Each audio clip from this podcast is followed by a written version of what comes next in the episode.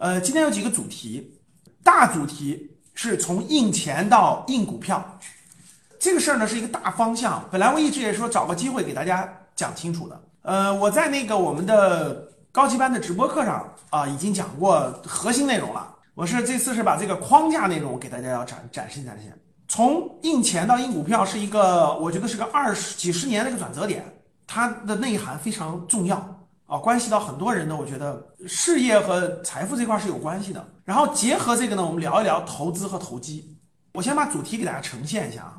第一个主题，新能源车的行情啊是否到顶了啊？这个很多人问过我，而且我觉得是一个很重要的事儿，就是很多人那个去年可能在这块赚了些钱。但是分析判断不出来是否到底，这个我给大家分析一下，是个小是一个热点啊。第二呢，就是土耳其的金融危机如何演变，这个事儿呢，这个很多人不了解啊。土耳其的这个背景各方面，我给大家交流交流。第三个就是法拍房，法拍房呢全国限购了，这个事儿呢，我以前讲过两个短视频。以前法拍房呢是个别城市限购，全国大多数城市的法拍房其实没有限购啊。但是现在全国人民法出了这个政政策文件。全国的法拍房都限购了，所以这块呢，我今天咱们给大家交流交流。第四个就是全面注册制，就是开始印股票了，国家的政策就开始印股票了。这件事就跟九八年、两千年的时候全国商品房改革一样的道理，关系到真的是二十年，所以非常非常重要啊！我觉得我今天晚上给你们讲这个公开课是非常非常重要的，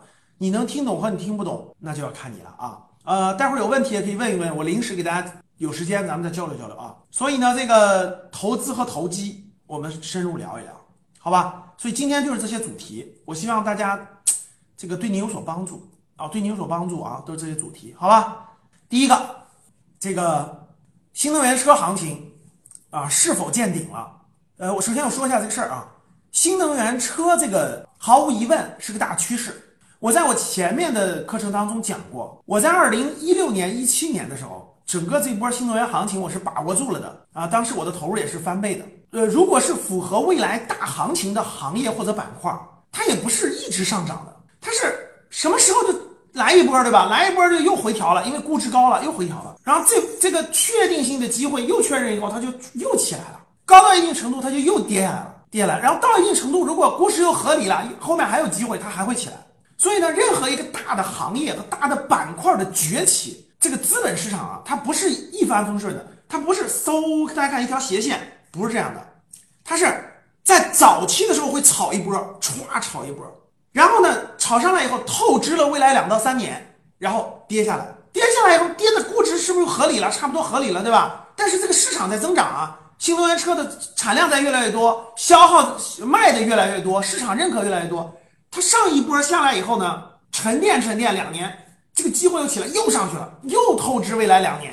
然后两到三年透支完了以后，又跌跌跌跌跌跌个两年，跌下来以后又跌差不多了。未来机会如果还有足够长，这个机会足够长，歘这又一波。然后我给大家讲讲我那个二零一六年底的时候，为什么我我能抓住那一波新能源车的行情？因为当时新能源车的趋势已经确定了，电动车这个趋势已经确定了。当时出现了一个事件，很多人不一定知道，我说一下，你们知道的给我打个一。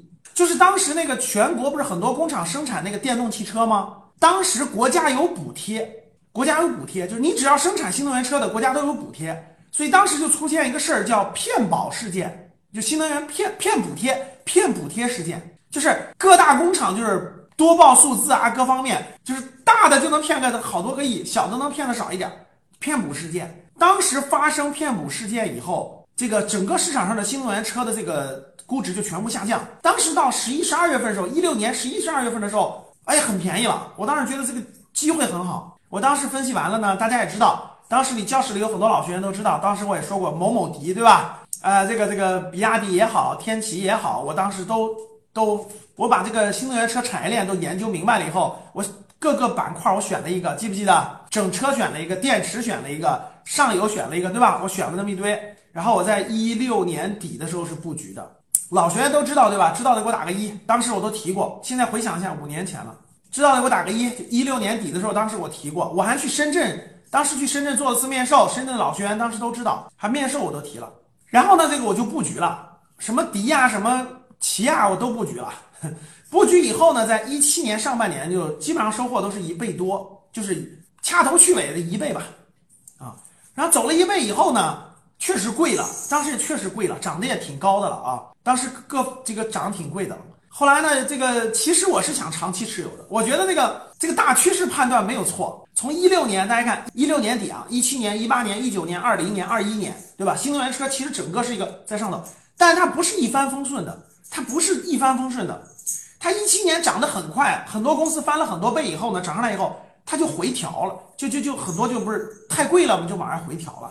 回调以后呢，因为前面估值比较高嘛，跌下来之后。大家知道有很多都跌到了三分之一，对吧？然后呢，这个跌下来，跌下来跌的比较低以后呢，各个公司都出了一些问题，就是那个，因为当时这个支撑力度还不够。就现在大家想想啊，现在我们新能源车这个今年可能是卖了有三百万辆，当时一年才十几万辆，现在三百万辆，今年新能源车三百万辆，明年毫无疑问肯定是上来了六七百万辆，对吧？那。涨的现涨的那个一七年高点以后呢，跌下来以后呢，当时很多企业遇到了很多困难啊，无论是天齐的这个外部外债非常多，还是这个这个这个某迪的这个八百多亿的外债，当时外债非常高，就跌到底的时候，很基本面还是很风风险非常之大，风险非常之大啊，有点类似于今天的当时那个风险啊，各位有点类似于今天的这个就是房地产的龙头，就是可能不是恒大，但是你也搞不明白它会不会倒闭，会不会玩完。当时你不知道会不会出问题，但是已经很很危险了，真的很危险了，就是资金链已经开始出问题了，所以当时很紧张啊，觉得你这个不调的话能行吗？对吧？所以你看跌到底以后，后来就调整。你看调整完以后，从一一七年底就一七年底，一八年、一九年横了两年呀，横了两年的两年半，在底部啊，然后到二零年底、二一年，对吧？新能源车歘又起来了，而且这次是五倍，上次是一点五倍，这三倍吧。一倍到三倍，这次是五五倍，五到六倍，大多数公司都翻了五到六倍，唰就五到六倍就上去了。那我问你们，认为我以前讲过一次啊，我问你们，认为这个新能源车的各个这个这个板块的这个公司还没有到顶的，你给我打个一；认为到顶的，给我打个七。每个人的判断不一样，这个很正常啊，有所区别，这是很正常的，也是很很合理的啊，非常合理。那我谈谈我的想法吧，好吧，供大家做参考。一七年上来一波以后，不是一七年底下来了，一八年、一九年横了两年，横了两年，就在底下横了两年，横了两年之后，从二零年下半年开始启动，对吧？新能源启动，唰唰启动。二一年涨得比较好，二一年上半年新能源车涨得比较好，对吧？从二零年底唰又上来了。我谈谈我的看法啊，我还是这么认为的。我在三季报发布的时候，呃，三季报是十一月中旬发布的，对吧？当时三季报出来以后。其实基本就有个判断了，然后加上这个估值的这个高位啊，基本就判断了。现在新能源车行业的龙头公司啊，估值都非常之高啊，基本上都是呃几百倍市盈率吧，啊，基本上都是 两三百倍。比如宁王，宁王一年的利润呢也就五十个亿，对吧？大家知道估值已经一点五万一一万多亿，一点二万亿、一点五万亿、一点三万亿了。然后呢，各个公司呢基本上估值都是几百倍市盈率，从这个。这个无论是前期的涨幅，还是现在业绩的支撑，你说未来有没有可能它收益更高，估值更高？有可能。但是你说它现在的情况是什么？我认为现在的新能源车的这些龙头，各个龙头公司估值已经透支了未来三到五年的业绩支撑了，就是它已经透支了它的估值，已经透支了未来业绩的三到五年的支撑，估值已经透支了未来三到五年。可能它的它的业绩要发展三到五年才能支撑了今天的估值。那今天为什么涨这么多，对吧？涨个五到六倍，这个不下来，因为有资金啊，因为资金买的时候是资金都看好这个领域，资金就疯狂往里走。但是资金买卖就是点点鼠标的事儿，对吧？前面的人看好，后面的人看好，它集中在半年半年内歘就上去了，把未来五三到五年都透支了。透支以后呢，是支撑不住的。就是如果资金是源源不断的流入这个板块的，那它是能支撑住的，就它能支撑住走。现在已经很明显了，从十一月中旬我提醒到现在十二月底，各位你们没有发现新进的资金已经无法支撑这个高位了。所以宁王这个为什么上周五这个上周三上周五直接一千亿，就一天一千亿就下来了。当大家都看好一个事物的时候，大家看这是力量，你能明白我讲的是一种力量的变化。当大家都看好一个事物的时候，力量就会往里涌，力量就会往里涌，因为它是资金流动非常快。这个力量在有的行业就是一两个月，有的这种半年的已经把所有市场能进去的力量已经都进去了，已经都进去了。未来从哪儿来更多的力量去支撑它呢？那么贵的高到那个地步，很多资金就不敢进了，该进的也都进去了。所以这时候，包括美股的这个新能源车也是一样的。为什么那个那个特斯拉的那个马斯克卖了百分之十了呢？卖了几百亿美金出来了，人家不傻，人家知道公司能值多少钱，这个估值已经很贵了，很高了，所以人家直接出来了四百多亿美金吧。马斯克变现了四百多亿美金现金，真的是特斯拉的估值不是一万亿美元吗？变现了四百亿现金，所以唰唰唰一直往下掉。为什么？那该变现就得变现，不变现才是傻子，真是这样的。所以呢，这个无论这个龙头已经它估值到一定的程度了，其实资金已经支撑不了了。大家可以看得出来，最近就上不去了，已经不断的往下掉，不断的往下掉，已经已经持续一段时间了。其实这个已经明显看出来了啊，资金其实要往下走，往外走了，很多资金都要往外走。所以千万不要傻，新能源车这个行情呢，这大波浪基本上走到头了，它它必须未来缓慢的跌跌跌跌，也许跌个一年多，中途不能说没有反弹，也许跌个一年多两年，跌差不多了，这个新能源车的后面还有一波行情，有没有可能？有可能。举个例子，比如说它卖的还非常好，卖的非常好，产量非常好，业绩上来了，未来有没有可能一波再超过前期这个高点？我个人觉得啊，我个人觉得很难了，就是它最大的可能就是涨上去。涨到这儿，它跌跌跌，歘跌下来了，跌到可能这个跌个百分之五十左右，百分之五十或百分之百分之七八十都有可能。跌到一定程度后有个大反弹，又反弹回这个高点是有可能的。比如说后年、大后年，它又反弹到这个高点差不多，最后它慢慢慢慢消化、震荡、震荡、震荡消化这个估值，这个消化的过程是非常长的，周期非常长，周期非常长。各位，实话明确跟大家说啊，嗯，二零一四年、一五年牛市的中国中车，那个你消那种就得消化的。小十年，你比如说中石油，当年二零零七年牛市的中石油最高时候四十八块钱，那个消化起来消化了十多年，就是它估值一旦高了以后，它它要消化很久，它震荡震荡消化，就是老资金在不断的出，新资金又进不去，它会消化很久。就前阵我遇到的两个事儿，我很有感触，我给你们讲一讲。第一个事儿就是在二零二零年这个疫情那年，白酒不是涨得很好吗？你们记不记得白酒不是涨得很好吗？当时这个茅台涨到两千五六了都。就最高点了，我记得我当时我在雪球里就发了个那啥，我说是我说白酒基本到头了，肯定要变盘的。哎，当时我发出来以后，我就发现，哇塞，那雪球里那个那个就黑的，就那种怎么可能呢？对不对？闪光的，你怎么怎么地？哎呀，连骂带那啥的，就是黑的哈，反正就是那种力量，就是这个。我跟你说，一个事物就是所有人都已经到了看涨的地步了，就很多人进去了。我前两天不是发了个小视频吗？我我已经把这个小视频隐藏了，因为。带来的这个负面的太多了。我我在十一月中旬我发了个小视频，我说是当时聊那个某迪的啊，某迪的某比某迪的，呃，比某迪的。然后我聊这个的，我说是这个估值差不多了，这个这个无论是从财报还是从它的这个估值，从各方面来说，基本到底了。哇，评论里头一堆都是你这个没眼光的，你这个那啥的，人家都那搞什么了都。我跟你说，很多人的成本其实都是三百块钱左右的成本，他们就还盼着未来怎么怎么涨呢？其实越是这样的时候，真的是这样，就是所有人都认为一致的时候，越没有力量了，真是这样的，越没有力量了。我曾经有一次亲身经历，我给你们讲讲，就是二零一四年一五年不是牛市吗？二零一五年六月九号，这个牛市是二零一五年六月十五号开始崩盘的。记住，我给你们讲这个案例，你们听好了啊，就是我当时坐高铁这个回老家，在在那个高铁上，普通的一条高铁线啊，不是那个北京到上海的这个京沪高铁啊，就是就是。啊，高净值人群、中高净值人群更多的高铁啊，普通的回回山西老家的高铁上。然后我上车以后呢，二零一五年六月九号，各位听好了，为啥我印象这么深刻呢？我上去以后呢，我坐在那儿了，对吧？有一个人的座位在我里面，大家听好了，有个人坐不是三排吗？三个人嘛，对吧？我是中我是中间那个座位，有个人的位置是在我那个里面，我他过来我不得让他一下吗？对吧？让了他坐在那儿以后呢，中年人，我觉得大概在四十多岁。他就不会把那个靠背往后靠，大家能听懂吗？那我问大家，这个人是常坐高铁的还是不常坐高铁的？毫无疑问吧，是不常坐高铁的，对不对？如果对他肯定会嘛，一抠那个把手，不就一抠那个把手就会了哈。他然后我就给他，我就教了他一下，我抠这个就往后靠了啊，他就知道了。他坐下第一件事是拿出手机，第一件事拿出手机，打开股票软件，翻翻股票，第一件事啊。然后我就我心想啊。这个人一开始不常坐高铁的，他不会做这个东东西，对吧？他赚钱赚的是辛苦钱，他赚钱赚的辛苦钱的概率比较大。他都在那儿翻股票，在那儿买卖呢，都买卖。然后我就站起来，我就站起来，我就站起来，因为车已经开了，而且当时那个时间是一个上午开盘的时间，大概就是九点半、十点左右。我站起来往左往右一看，我挺震惊的。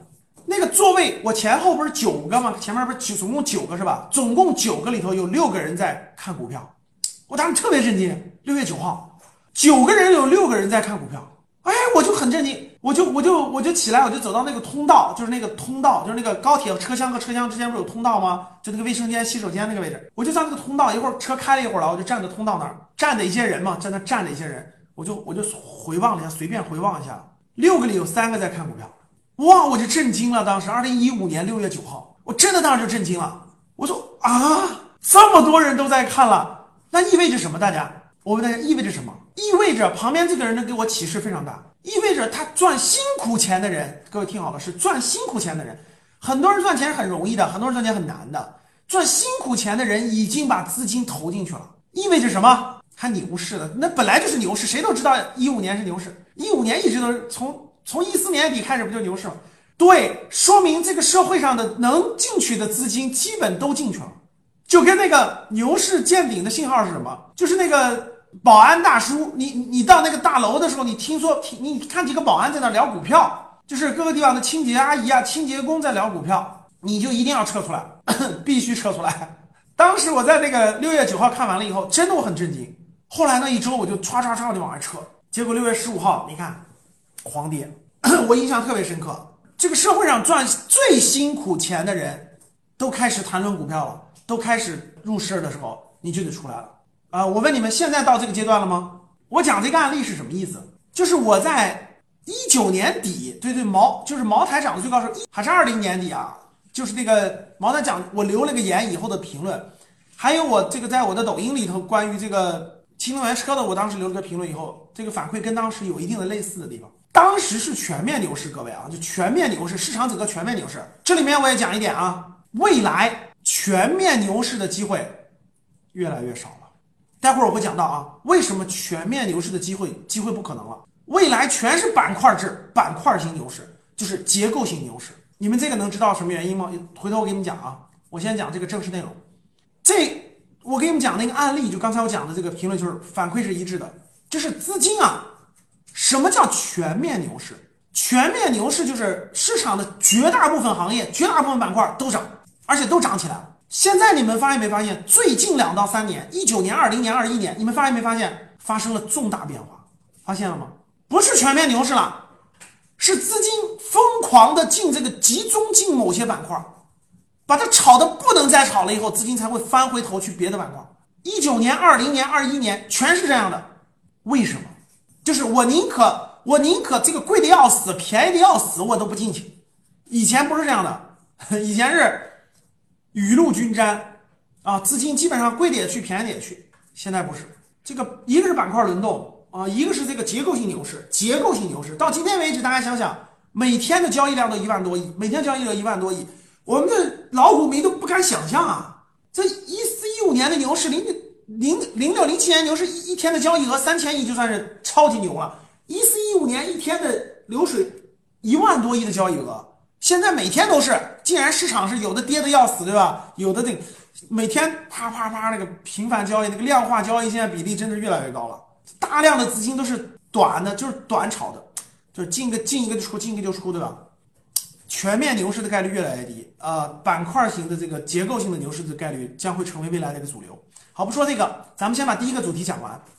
那新能源车的行情啊，我的判断啊，不一定完全准确啊。这里面做个分享，本来其实想早点就提醒的，但是这个因为没没有安排重磅直播课嘛，所以就其实十二十一月中的时候我提醒过一次，但现在我觉得毕竟还是在高位，对吧？然后某某迪也在两百八九十块钱，宁王也在六百多块钱，我个人觉得各位这个阶段见好就收啊，这个基本上是。不敢说是永远的顶部吧，应该是个阶段性顶部了。其实不要再恋战了，很多啊。虽然我在这波上也没赚什么钱，我在这波新能源上啊，也也也也没有那个没抓住这波，确实没抓住这波。这个新能源的这个第二波没抓住啊，有各种原因决定的。但是这个大概率，我的判断啊，大概率见顶了，最好还是远离啊。当然，这个自己的投资自己决策，也有可能我判断是错的。啊，你要结合你的实际情况去判断啊，这是我想说的第一个。二零二二年不会是新能源车的故事，会是另外的故事。再重复一下啊，二零二二年将是另外一个故事，我要尽量把握住。听懂了吗？来，第一个主题，听懂的打一。